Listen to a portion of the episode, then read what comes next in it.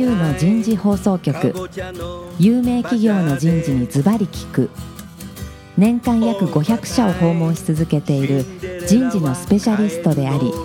シンガーソングライターとしても活躍する楠田優が有名企業の人事を招いて企業が抱える課題や実際の事例を紹介しながら解決策を模索していきます。この番組は株式会社マネジメントサービスセンター。ビジネスコーチ株式会社。株式会社ワークスジャパンの提供でお送りいたします。管理職の僕があとはやるから。楠田優の人事放送局、有名企業の人事にズバリ聞く、パーソナリティの楠田優です。えー今日も先週に引き続きテーマは、組織が勝ち残るための戦略人事。今日は特に戦略人事の役割になります。早速ですがゲストの方をご紹介しましょう。株式会社メルカリ執行役員 CHRO 木下達夫さんです。木下さん、今日もどうぞよろしくお願いします。よろしくお願いします。続きまして、株式会社マネジメントサービスセンター執行役員の福田敏夫さんです。福田さんどうぞよろしくお願いします。よろしくお願いします。最後に DDI コンサルタントの市川洋平さんです。市川さんどうぞよろしくお願いします。よろしくお願いします。さあ、木下さん、先週は楽しかった。ありがとうございます。もう、このノリでやってるからね、リスナーが最後まで聞くんだね。いいですね。もうね、リスナー誰も寝ないんだよ、これ。多分、寝かせないよ、みたいな。今日はね、その戦略人事の役割、少しね、整理してみたいなと思うんですけど、木下さん的にそのね、はい HRBP のあるべき姿、何をするために HRBP は必要なのかっていうのをもう一度ですね、はいあなたなりに少し解いていただけますか？はい。そう、3つあると思ってまして、はいえっと、まず、トラスト。トラストいかにその信頼を勝ち取るか。信頼を勝ち取るか。で、これはもう、あの、エントリーチケットみたいなもので、具体的にどういうこと？まず、組織のリーダーたちうんから自分たちの部門なり組織を強くする仲間だというふうに現場から信頼をもらえるかと。もらえるかですね。で、これはまずリーダーたちから、え自分たちとあのミッションを共有して、うん本当にもうこの事業なら事業、組織なら組織を強くする、もしくはその組織の目標を達成するために、なくてはならない仲間と思ってもらえるかどうか。この信頼を勝ち取るのが、まずは HRBB としてやらなきゃいけないことの大ファーストステップですね。これは重要だね。で、もで、その信頼はもちろんリーダーたちだけじゃなくて、HRBP の大事な役割はやっぱりその社員と寄り添うところでもあるので、そのメンバーから見たときに、単なるその経営サイドだけではない側面、その社員のちゃんと悩みとか、課題感とか、個人的な話も聞いてあげられるかどうかっていうところでのそのオープンさだったり、オープンさだったり。まあその人柄だったりっていうところで、その人としてこの方は信頼できるよなというふうに、その社員の人たちからも思ってもらえるか。で、これが両方、その社員からも、あのリーダーたちからも両方からも信頼をされたら、まずその時点で HRBP としては素晴らしいファーストステップだと思います。なるほど。はい。で一言で言うとそういうふうになるんだろうけど、はい。む難しいよね。今日からやってくださいってアサイメント来てもええー、みたいな。なので、やっぱり最初は、あの、トラストを勝ち取るために、クイックヒットを打っていくのも大事だと思いますし、やっぱり、いかに組織の課題なり、その社員の悩みなりっていうところを理解して聞いてあげるかっていう、そのリスニング力っていうのがものすごく重要だと思いますね。なるほど。はい。そもそもやっぱり性格的にホスピタリティが高い人だといいかもしれないね。まあ、ただ、一方で。そうじゃなくてもいいの？あ いやいや、あの、お二人あっていいと思いますけども、一方で、その、やっぱりバランスを取るというのも大事なので、確かに。その経営側、その、いわゆる部門のリーダーたちの方の視点と、その社員側の視点、その両方の視点を同時に持ってバランスを取るという役割があるので、そこはホスピタリティだけだと、その社員側に寄りすぎてしまうのはちょっと危険かなと思います。うん。ホスピタリティだけだとよく言う御用聞きで終わっちゃう。そっちそっちの方向行っちゃう可能性があるね、で、それで結構大事なのは、その、た私が二つ目に大事だと思ってるのは、はい。あの、HRBP において、いかにその strategic、戦略、はい。で、これがその戦略人事のと関連しますけども、そのデータドリブンで、データドリブン、はい。あの、いろんな、あの、ファクトに基づいて、それはもう、リスニング、ヒアリングをすれば、もういろんな課題が出てくると思うんですよ。で、その中で、どれだけフォーカスできるかですね。やっぱ自分の身は一つしかないので、じゃあ次の3ヶ月なら、あ3ヶ月、半年、もしくは1年で、この一つ二つぐらいにフォーカスして、そこにおいて結果を出すと。いうところで、いかにこう、そのストラテジックっていうのはいろんな課題がありまして、それはあの落としてはいけないボールもいっぱいあるんですけども、はい。でもその中で、でもこの2つは必ず目覚ましい結果を出そうと。おなぜかというと、それがそのデータ的にも、いろんなファクト的にも、あの事業戦略的にも、一番大きなインパクトを与えうると絞り込んで、なるほど。そしてあの結果を出す。なるほど。えーここがすごく重要な2つ目だと思います。で、三つ目は、私自身これ HRBP がものすごく面白いなと思ってるのは、うんやっぱりクリエイティビティ？クリエイティビティ？はい。やっぱりワクワク感がなかったら面白くないですよね。おっしゃる通りだね。えーで、絞り込んだいくつかの、あの、やる、やりたいこと、うん。で、そこにおいて、やっぱり成果を出そうと思ったら、今まで前例がないことをやってみるとか、うん。やっぱり社員から見て、おお、それは面白そうだと思える仕掛けを作るか、うん。で、そこはやっぱり、のクリエイティビティが求められるところで、うん。で、それはあの、いろんな他の会社さんのあのベンチャーマークをしてもいいかもしれないし、うん。その組織のあの特性に合わせて、そのカスタマイズうんをかけて、こ自分たちがこれなんかやらされ感でやってるんじゃなくて、自分たちが仕掛けてる感というふうに HR が思うだけじゃなくて、そこにいるメンバーもある意味こう、ワクワクしながらそれに取り組めるような、なるほど。そういう施策が打てるかだと思うんですね。なるほどでね。そこが、まあ、巻き込み力だと思うんですけども、巻き込み力だねやっぱある程度その、そのファンな部分、んあワクワク感、楽しいみたいなものがあると、成功確率が一気に高まるというのはあると思います。福田さん。日本の企業の人事にクリエイティブという言葉はもしかしたらないかもしれないけど、でも変わらないとダメだね。そうですね。企業によっては非常にクリエイティブなうん企業もかなり多く存在してるんですよね。うん、そうだね。うんただでもね、うん日本企業は第三次産業革命以降にねいわゆるパソコンインターネット発売以後に起業した企業は結構クリエイティブにやってる。ただやっぱり日本は一番多いのはね第一次産業革命に起業した企業多いんだよ。150年以上の歴史とか。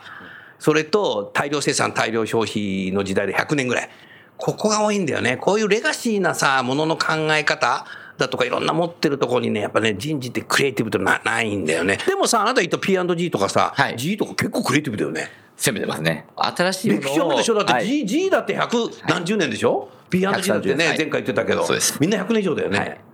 やっぱどちらの会社も変化し続けなければ生き残れないというのは明確にあの組織全体に浸透している。浸透してるね。はい、価値観。この価値観です。はい。で、まあもともと P&G はマーケティングドリブンの会社で、そうだよね。やっぱりマーケティングは新しいことを仕掛けてなんぼっていう。で、これがあの単にあのいわゆる商品、製品のプロダクトマーケティングだけではなくて、えーその人事的なマーケティングにも、あの、それが、その発想があの浸透しているというのはあると思いますね。なるほど。なるほどね。で、G は、あの、本当にもうポートフォリオを入れ替え続けて、うん。あの、そうだね。会社で。そうだね。よく知ってるよはい。なので、あの、常にその変化があるので、まあ、それがあるからこそ、環境、どんなに環境が変わっても、そこにおいて、その存在意義を出すということをしてきた会社で、だからそういう意味では、その変えるときに本当にその躊躇しない。で、人事の仕組みでも、例えばノーレーティングとかを、そうだったね。30万人の企業でノーレーティングを入れるっていう、あの、決断はかなり大きな決断を随分早くやったと思いますし、やっぱりそのアジャイル、あの、リーンスタートアップって言ってましたけども、あの、シリコンバレーからいち早くそういった考え方を取り入れて取り入れて、あの、それを人事のシステムに反映させるみたいなものは、あの、はかなりスピードを持ってやってたので、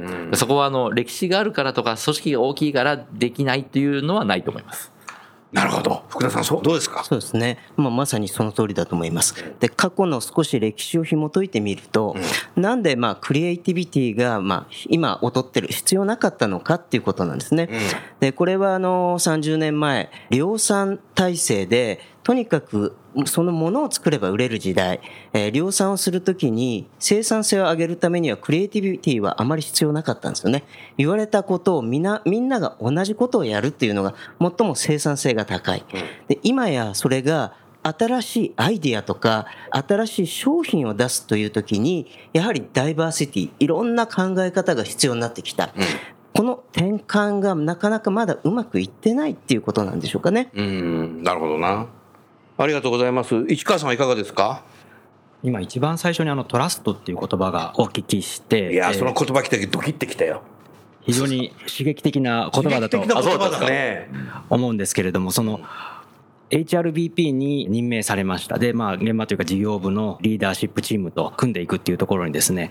トラストが得られる場合それから得られない場合っていうのもまあいろいろあるかと思うんですけれども得られない場合っていうのは例えばその HRBP のなった人が何かをこう自分の役割を正しく理解していないというかそういったことがあるのかなとも思うんですけれども何かそういった役割の誤解というかそういったところで何か過去に見られてきたですとかそういったことってありますでしょうか？はい。信頼を獲得していく上で、その事業部のその戦略どれだけしっかり理解してますかと、で、その戦略に必要な打ち手をちゃんと提案できてますかというところが重要だと思うんですけども、ちょっと陥りがちなというか、これはあの、私自身も気をつけてるん。ですけども、その人事として、例えばその世の中のトレンド的に、あの、例えばさっきのノーレーティングみたいな話がありますよね。で、あのどうも世の中ではそういうのがこう今後主流になってくるらしいみたいな。で、そこにはこういう背景なり、こういうリサーチ結果があるっていうのは、あの、思いつきというよりはちゃんとしたリサーチ結果をもとに、当社でもやるべきかやらないべきかみたいな議論は絶対出ると思うんですけども、まあその時に、まあそれって、ものすごくその事業の環境であったり、今後どういう経営方針を持ってるかによって全然違ってくる。ますよねはい違ってくるので、結局そこを単にトレンドだからうちでもやりましょうっていう話はないのかなと。いやー、まあ、木下さんね、人事ってさ、こう、ブームに乗りやすいんだよね。なんか新しいのがさ、みたいなのがあ、そうそうそう。まさに新しいのこう耳にしたり目にするとさ、ここ、もうそれをなんか掴んでさ、これをやろうみたいな。うん、それはだからダメだよな。それだけじゃねだ。からそれも一つの検討するオプションとしてはあのあっていいと思いますけどもやっぱりそのホワイの部分 Why？あのこういう事業戦略をやっているからだからそのためにこういった打ち手が必要なんですっていうところのホワイがしっかりとあの経営人たちと握れてるかどうかっていうところが大事なポイントだと思いますね。おっしゃる通りだね。どう？いやあの非常に何でしょう Y っていうところからつながると思うんですけれども2つ目のそのストラテジックっていうところにあのデータでファクトでえー見ていくっていうところがあると思うんですけどそこではですね例えば思い込みがあって人事も思い込んでいた。でもリーダーシップチームも思い込んでいたっていうところデータを見るとどうも違うっていうようなところでただそれでデータを突きつけられたらはいそうですかっていうふうにはならないかなと思うんですけれどもそこをこう HRBP の役割として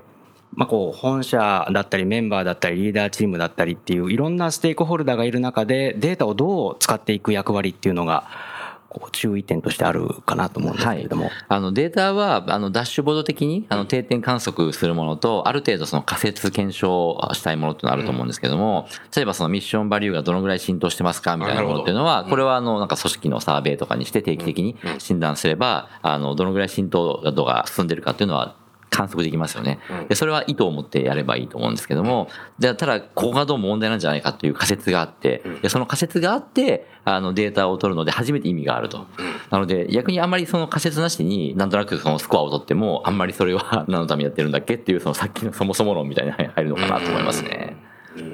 仮説を見つけるっていうところがですね今非常に私自身もお客様といろんなお話をする中で人をどう育てるかっていうお話をする中で出てくるんですけどもそれを見つけられる人は非常にセンスよく見つけられる。ただ見つけられない人にそういったその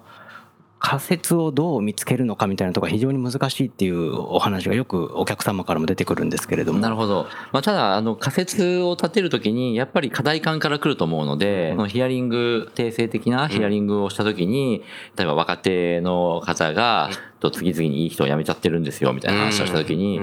それをデータでやっぱ反証して、あ実際本当そうなのと。それは、ど、特定の部署の話なのか、どうなのか。で、じゃあその辞めてってる要因は何なのかみたいなところで深掘りしていけば検証できますよね。だからそこはある程度その定性的な話から、今度定量的な話で、あの、しっかりと検証した上で、事実を調べたらこうでした。だからこういう提案をしたいですと。逆に、あの、むしろ若手というよりは、例えばその女性の方が、あの、離職率が高かったとか、例えばですよ、データを取ってみたら、みたいなところで、最初の思い込み、これは、あの、違う発見だったので、逆にこういう視点が必要なんじゃないですか、みたいな、いうところをやっていくのは大事かなと思いますね。なるほどな。面白いね。そうですね。あとは HRBP のまあ大きな仕事の一つとしてそのデータをもとに配置をしたりとかその人の昇格をさせたりとか採用したりとかそんなところあると思うんですね。ただあのデータってあくまでも過去のもの。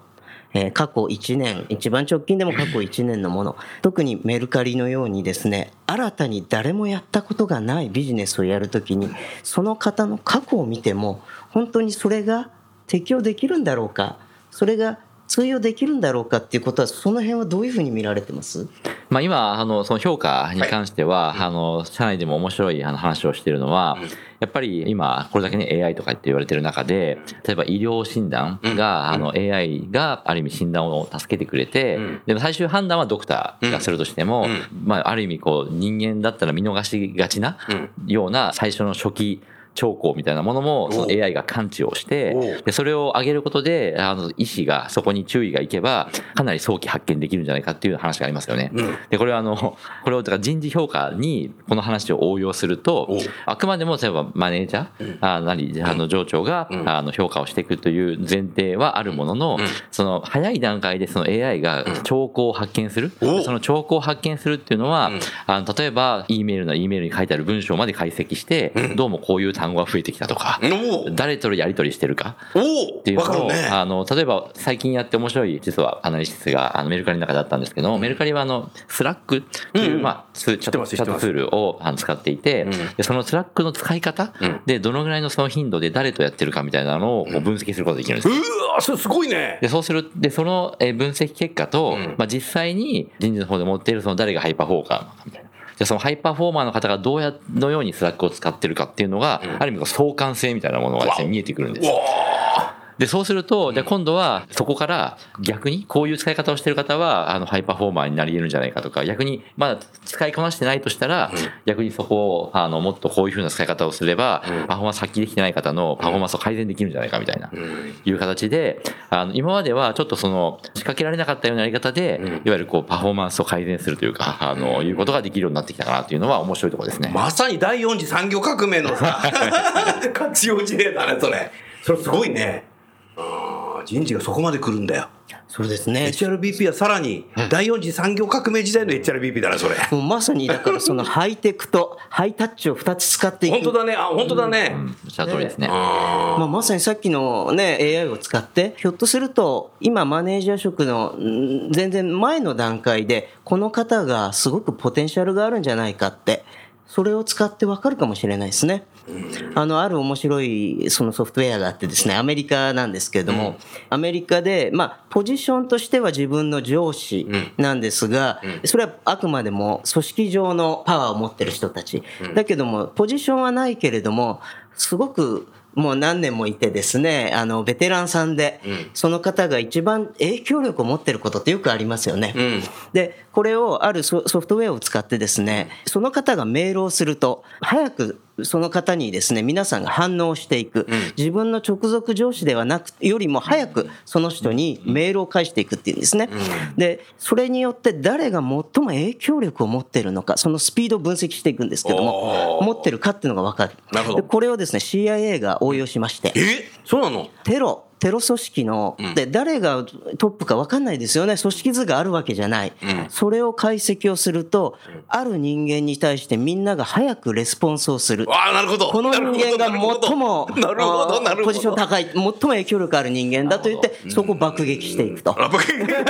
そういった研究があるぐらいで、これ、先ほど聞いた木下さんの、このこれを使ってですね、本当に最も影響力のある人間を割り出していくっていうのは興味深い話でした。そう。ですね。まあ、ソーシャルグラフ的なですよね。で、やっぱり今、そのティール組織とか言われるじゃないですか。で、やっぱりどんどんそのヒエラルキーの形から、あその自立分散で、あそのミッションベースのそのチーム運営になってきていて、で、メルカリの中でもマネージャーは役割ですというふうに明確に、マネージャーは役割。役割ですというふうに明確に言っていて、で、権限であの人を動かすという発想ではなく、やっぱりそのチームなので、そのチームのミッションを掲げて、そのみんなの成長を支援する形で、そのチームのアウトプットを最大化する役割、役割なんですと。で、そこはやっぱりそのミッションとかバリューがものすごく高いレベルで共感してるっていうのが大前提であるんですけども、で、その評価も、そのピアレビューっていうのをものすごく重要視していて、その四半期に一回評価サイクルが回るんですね。はい。メルカリでは。で、その時に四半期に一回、そのピア、あの、自分のチームの仲間から評価をしっかりもらっもてらって、良かったことをまあ改善した方がいいと思うことっうんていうのを結構お互いにかなり書いてます。やってるんだ。え結構率直なメッセージがそこに書かれてます。で、それを元にして本人の評価ににあのなってるんですね。なるほどので、マネージャーさんが見てる側面だけでは評価にならないですと。うん。で、マネージャーさん自身も、その360度的に、そのメンバーたちから、あの、どういった、フィードバックもらうんだあるかっていうのを、お互いに成長するんだ、だから。そうです。はい。それはすごいね。でもネネガティブな意見もあるんだろうけども、そこにきちっと反省する人じゃないとダメだね。はい。で、そこはすごく大事なポイントで、うんあの、これはブルナビリティとかって言いますけども、いかにその弱さっていうのを、あの、しっかりとお互いうんに、そのさらけ出しうんて共有しましょうと。うんで、あの、メルカリの中で流行ってる言葉が、ん心理的安全性マックスで。おーサイコロジカルセーフティーのところだね。で、そこは、あの、そういった心理的安全性マックスのカルチャーっていうのを担保して、何でも言い合おうと。マックスってつけるとこがいいね。それはすごいな。、はいや、もう世の中さ、その黄色の話じゃないけどさ、レッドだったらオレンジぐらいまではあるんだけどさ、グリーンに行かないのがあるけどさ、もう、もうティールだよ。グリーンかなっていうグリーンだね、はい今の話はね、ははいグリーンまで来てるよね。これはね、オレンジが多いんだよ、日本は。うん、レッドもさ、新聞載っちゃうけどさ、時々。すごいね。いや、面白いね。でも今の若い人ってそういうとこで成長したいと思うから、メルカリすごいね。そうそう。まあ、これを四半期に一回やってるっていうのはかなり、あの、しっかりされてる、しっか成りしてると思い長ます。できるよね。で、やっぱり、マネージャーさんからのフィードバックの場が四半期に一回あるんですけども、それとは別にそのワンオンワンの文化がものすごく根付いてあやってんだ。で、はい。大体毎週とか各週とかで、あの、ワンオンワンをして、そこで、あの、しっかりと、あの、目標の確認であったり、うん進捗の確認だけじゃなくて、あなたも、あなたもやってるんだ。私もやってます。やってんだ。はい。うんなので、あいろいろ悩みを聞いてあげたりアドバイスをしてあげたり、キャリアの話をしたり。で、そのワンオンワンの質を高めたいので、ワンオンワンワークショップっていうのをマネージャーさん向けにワンワンワークショップ？はい。これは内政でやってます。内政でやってるの？はい。メルカリらしいワンオンワンみたいな。おで、やっぱりバリューに基づいて、このバリューを体現するためのワンオンワンっていうのはこういう風にやりませんかみたいやりますよ。な。で、ロールプレイとかもして。はい。すごいね。ちかさんどう？どうって言ってもね。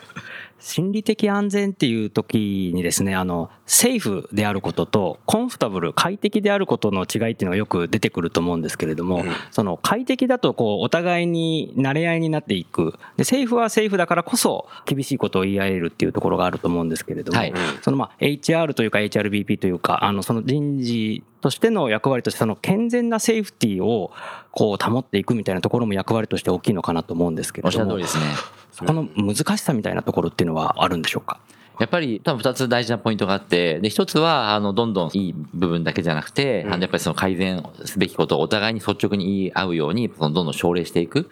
っていうところが大事だと思うんですけども、もう一個の大事なのは、やっぱりその言い方みたいなのがありますよね。で、それはやっぱり同じポイントでも、批判的に言うのか、それともその建設的に言うのか、でも受け取る印象は全然変わってくるので、でそこはやっぱりその言い方として、いかにそのコンストラクティブっていう英語で言いますけども、あの、前向きにや提案に変えるかっていうところは、それは結構スキルは関係するところだなと思いますね。で、これはあの、先週、はい。ノンジャパニーズのメンバーが、今 US の CEO をやっている、はい。あの、ジョンっていうのが、あの、たまたま日本に来てて、はい。で、その彼を囲んで、全部、英語で、こうメルカリのそのカルチャーについて語るみたいな場があったんですけどもやっぱりそのノンジャパニーズの方が、あの、今、自分たちはまだ組織の中ではまだ1割ぐらいで、これからもっともっと増えていくってわかるけども、まだそう言ってまではジャパニーズエン ラングエッジ、日本語環境でやってることも結構多いので、やっぱそこは一部、そのフラストレーションじゃないけど、その一部不満も溜まってるところはあるのは事実でそういう話とかも率直に言ってもらったりとかしてよかったんですけども、そのジョンが結構いい言い方をしたのは、いやもう本当に問題意識を持ってくれてるのはすごくいいことで、で、この会社がより成長するために、そういったその課題をオープンに共有しちゃうところからまずはスタートだよねと。ただ、絶対になってほしくないのは、その、ビクテム、うん。その自分たちがその被害者、犠牲者みたいな感じのメンタリティは絶対持っちゃダメだよ。なるほど。なるほど。うん。で、マイノリティだからこその大変さはすごくあると思うけど、んだからこそ、あの、よりよくできるいろんな改善ポイントがあるので、まあそこは自分たちができることもあると思うし、その人事やそのマネジメントにどんどん物申していっていいんだけども、なるほど言い方としてはやっぱりその提案をしていく言い方をしないと、なるほどこれがダメだ、これがダメだ、ダメだっていうだけだったら、あの、自分のクレディビリティがどんどん下がってくる下がるし、みたいな。限定主義になっちゃうもんな。そうなんですうんなるほど。素晴らしいね。はい。大事なポイントだと思います、ここは。うんもう一連のさ、その話、木下さんの話聞いてて、メルカリさんってやっぱウェブのね、デジタルな会社だからさ、もう全然一日中さ、社員が喋らなくてもいいのかなと思って。も いやいやうまさにさ、そういうデジタル時代にさ、はい生身の人間同士がさ、はい自分たちも成長するっていうことの仕掛けが、ものすごいね。かなりコミュニケーション大事にしてますね。ねはい。人間が働きやすいね。うん。ねえ、全く喋んないのかと思ったら。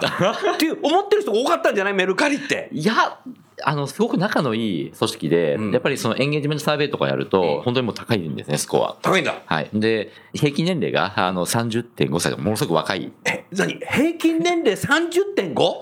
ちょっとさ、福田さん、僕の半分も生きてないよ。まあ、若い、若い会社だからってのももちろんあると思いますけども、ただ会社として、やっぱそのチームビルディングみたいなのをものすごく奨励していて、それがやっぱりそのハハイタッチの部分ですよね。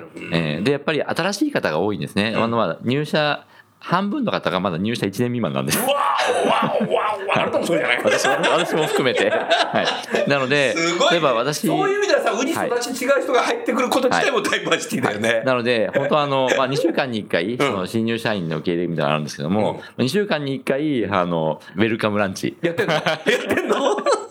で、で、もちろん、あの、一つの部署だけじゃなくて、自分が仕事上関わるいろんな部署と、あの、ランチを、あの、チームランチみたいなことと推奨してやってるのでなるほど、で、そこは本当にあの、社内のそのコミュニケーションの場っていうのは仕事の場でもあるし、まあ、そういったなんか、その、ランチ会みたいなものも、かなり積極的にやってますね。素晴らしいね。福田さんさ、少しさ、話題変えてさ、あなたその MSC さんとしてのさ、ビジネスドライバーの紹介をさ、少し今日してほしいなと思うんだけど、はい。お願いできますか？第1回目にあのお話ちょっとさせていただいたんですが事業戦略と人事戦略って結構そこに使ってる言葉自体が違うんですよね、人事の方でよく使うのはコンピテンシーという言葉を使って、でこのコンピテンシー例えば分析力とかコミュニケーション力これ大事なのは分かるんですけどもいや私たちやってる事業部にプライオリティとして、まあ、何が紐づいてるのとなかなかわからないんですよね。で私どもが最近よくあのご紹介させていただいているのはビジネスドライバーというものを使ってます。これはあの合併をした後にですねえ新組織の設立が最も重要なんだと、またはグローバル展開が最も重要なんだといういくつかの大くくりにコンピテンスをもっと大きくしたビジネスの方が使う言葉として使ってます。で、これをコンピテンシーだったら18個必要ですよ、何個必要ですよってなるんですが、まあ、頑張っても3つ、4つですよね。で、これが最も私たちが乗り越えなきゃいけない、えーリーダーシップの壁なんだということで、まず彼らの言葉、要は事業部の言葉を使って目標をつきます。で、そこにコンピテンシーというのは紐づいていきます。なので、事業部の方もより分かりやすい、CEO の方も全部を巻き込んで、このビジネスドライバーをクリアしていきましょうという考えを最近、えー多く行っております。今のね、福田さんの話をね、2万人ぐらいの会社のベンチャー企業なんですけど、はい90年代後半に創業した企業の創業者チームの、創業チームのね、常務に話した時にね、すごい腹落ちてたんですよ。それでやっぱね、現場がね、やっぱコンピテンシーという言葉がね、日常使ってないと。だから全くね、もう無関係になってると。とかビジネスドライバーって言った瞬間ね、もうもうそれでね、行こうっていうふうにな,、なったって言うんですよね。で、考えたんだけどね、僕ね、たまたまさ、神保町の大きな書店、三省堂に行って、受験の本のデルタンを見たんだけど、デルタンにね、コンピテンシーってないんだよね。だからね、現場の人はね、コンピテンシーっていうのを習ってないんだよ。なるほど日本人はね、日本語限定社員はね、コンピテンシーはね、デルタン出てないからね、使わない方がいいなと思った。ちょっとちょっとね、面白いエピソードだけど、その日思ったな。なるほど。ん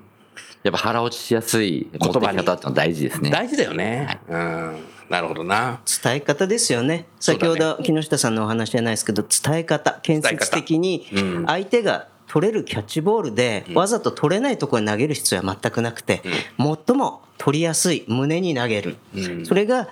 同じ言葉、ビジネスの言葉を使っていくっていうことなんだと思うんですよね。福田さん、そうすると、このビジネスドライバーについてもっと詳しく聞きたい人は、MSG のサイトから、はいなんかお問い合わせいただければ、はいあんたたちにはもうすぐ説明言ってくれるのね。はい当然ました。じゃあ、今、あの、コマーシャルタイムでした。さあ、じゃあ今日はちょうど時間になりましたので、次回はぜひ、木下さん、はい。P&G、GE、メリカリでの戦略人事の少し事例をね、エピソードを含めて何かお話をいただきたいなというふうに思いますので、わかりました。リスナーの方、お楽しみにしていただきたいなという、そんなふうに思います。最後にゲストの方をご紹介して番組を終わりましょう。メルカリの木下さん、マネジメントサービスセンターの福田さん、DDI の木川さん、どうもありがとうございました。ありがとうございましたありがとうございました。